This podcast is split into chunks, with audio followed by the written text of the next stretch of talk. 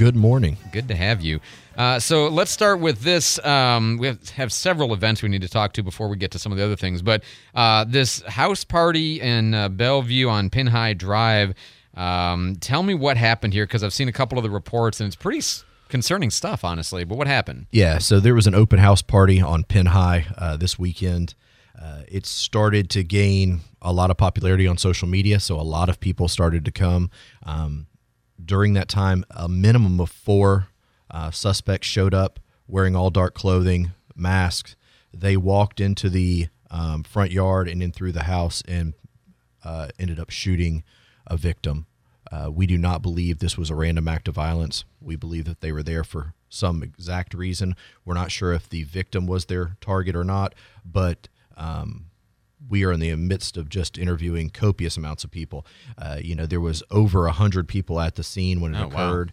Wow. Uh, so our investigators are going through investi- and uh, interviewing yesterday. When I spoke to uh, Colonel Mike Gilmore, uh, he said that they were tens and tens and tens and dozens and dozens of people there. So they're just working through um, pulling video from the community, the neighbors there.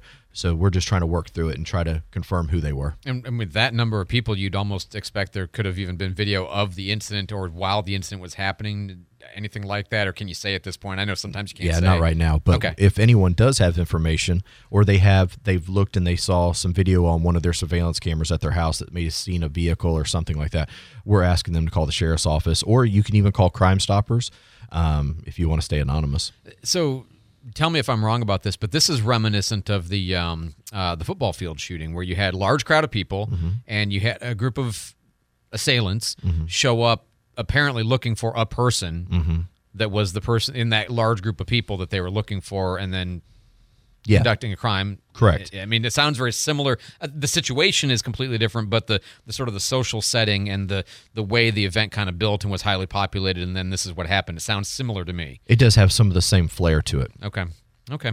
So right now we're just looking for these four people or anybody who has any information about. Yeah, at least four people. There might have been more suspects oh, okay. there, um, but speaking to some of the first witnesses, it appears that a minimum of four, um, they believe to be African American males, showed up, dark clothing, mask on, walked in, um, and it looked to be.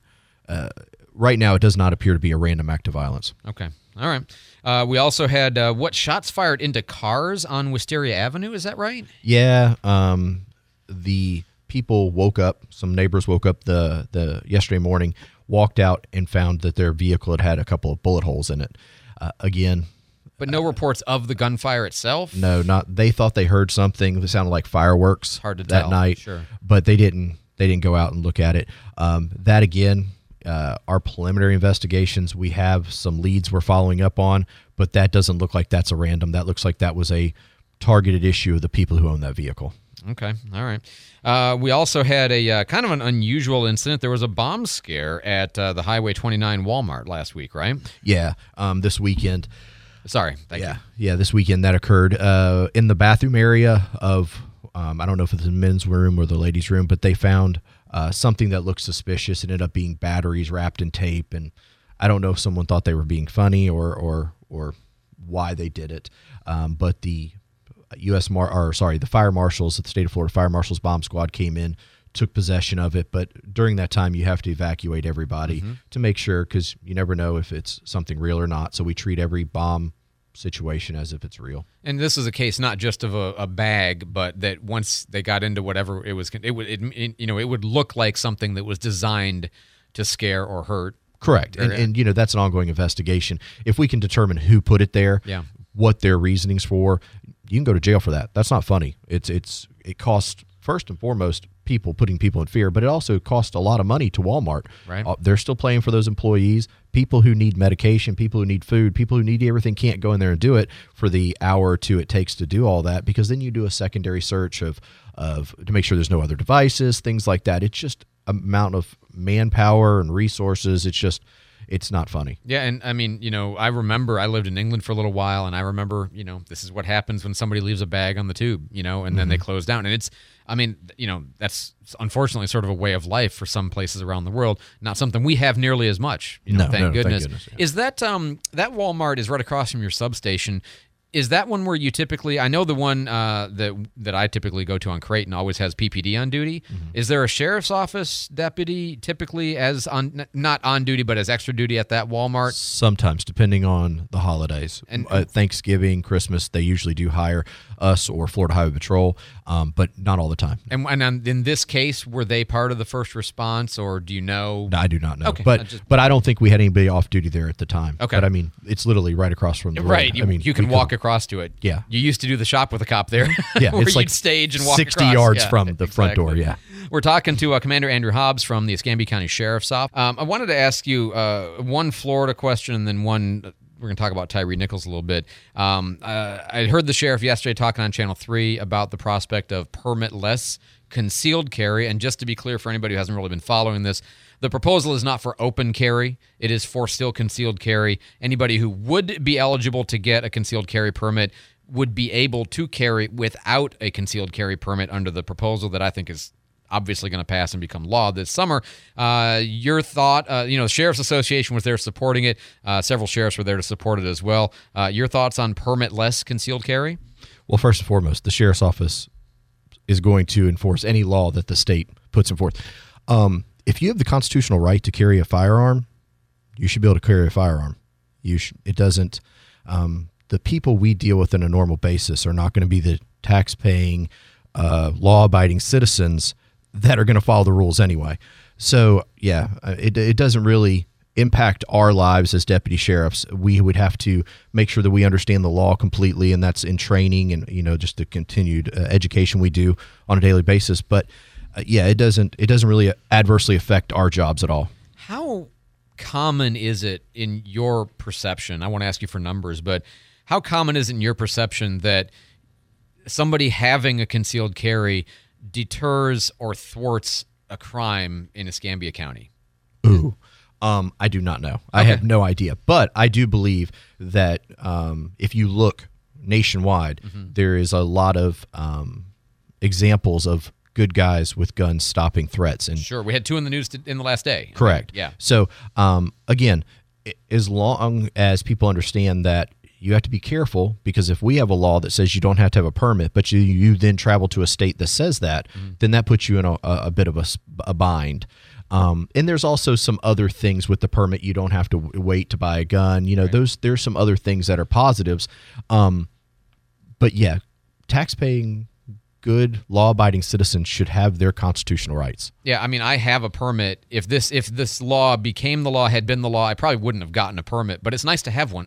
Yeah, you know, yeah. especially for travel purposes, among other things. Uh, last thing, and I definitely wanted to you know give all my law enforcement uh, folks a chance to weigh in on this. Uh, I know you have seen the uh, Tyre Nichols video. Uh, it's very difficult to watch. Uh, I talked about it extensively with uh, Shane Tucker yesterday, but your thoughts on what you saw on that video? So, um, outrage, uh, disgust, disappointment, and uh, the biggest thing is I know how hard the men and women of law enforcement, especially in Escambia County in the state of Florida, work to be professional, courtesy, integrity, professionalism, common sense, and decency. And then when you see something like that, it just makes everything we did or we do look minute because that's going to get all the play. Mm-hmm. That five people, and if you start to look at it, there's some reports that Memphis lowered their standards of hiring. So there's your first problem. And and when I was in the FBI National Academy, we talked about these things, and I, I brought it down to it's all about professionalism, training, and education. And if you go and you see these issues at agencies, you can find that they lowered their standards, they're not training them properly, and they're not holding people accountable. So I think that when this all unwinds and the whole investigation comes out, you're going to start to see some of those issues that that agency probably had. Um, that that was not law enforcement. What I saw from the start, middle, and end, that was criminal. That was disgusting, and it wasn't even a professional traffic stop to start with. I mean, that's not even a professional traffic stop. If you think he's such a violent criminal that you have you have to get him out of the car that fast, you would do a felony traffic stop. Those are just things. That was a mugging. That was an attack. That was, um, you know, and there's been no law enforcement personnel that I've spoken to since that came out that thought that was okay. There's again, there's no one in this world that hates a bad cop worse than a good cop because we're working our butts off out there in the community. And again, some of these again when I was in the NA, uh, there was some agencies there that had lowered their standards, and I was like, "Why would you do that?" All the Florida agencies were like, "Why would you do that?" And they're like, "Well, we can't get candidates." Yeah.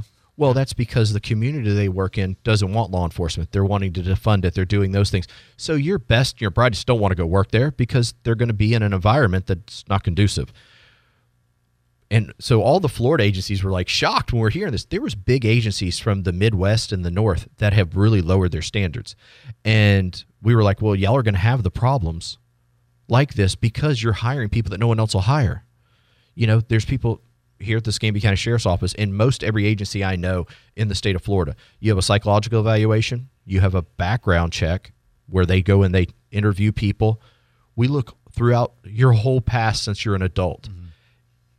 We still have over 400 applicants to come work at the Escambia County Sheriff's Office. And it's because of the community we live in and the state of Florida. We're supported locally and we're supported through the state. But you have to hold a standard Sheriff Simmons holds a standard common sense and decency, courtesy, integrity, professional. We, from the day they walk into our doors at the sheriff's office, Sheriff Simmons and the command staff and everyone from deputy up knows that there's a standard that Sheriff Simmons holds. And I think that's the biggest issue is you're seeing these agencies, there was no standard held or that standard was lowered. And it, we're a profession. I can see how these uh, agencies like this are caught in a spiral, right? I mean, the you know the community, the the police are not liked in the community. Uh, it's hard to get good cops in. They lower their standards. That creates more problems. Doesn't you know throwing throwing un you know lesser qualified bodies at the problem doesn't solve the core problem of ha- not having as adept a police agency. And I appreciate what you guys do, and that's why I wanted to have you talk about this because that's the same exact thing uh, yesterday that um, you know that uh, Shane Tucker was saying about uh, training professionalism, and that wasn't law enforcement, that was uh, brutality. Um, uh, Commander Andrew Hobbs of the Escambia County Sheriff's Office, sir, as always, good to have you. Uh, thanks for the time this morning. Appreciate we appreciate what we appreciate what the Escambia County Sheriff's Office does to do things right. I appreciate. it. We try it every day.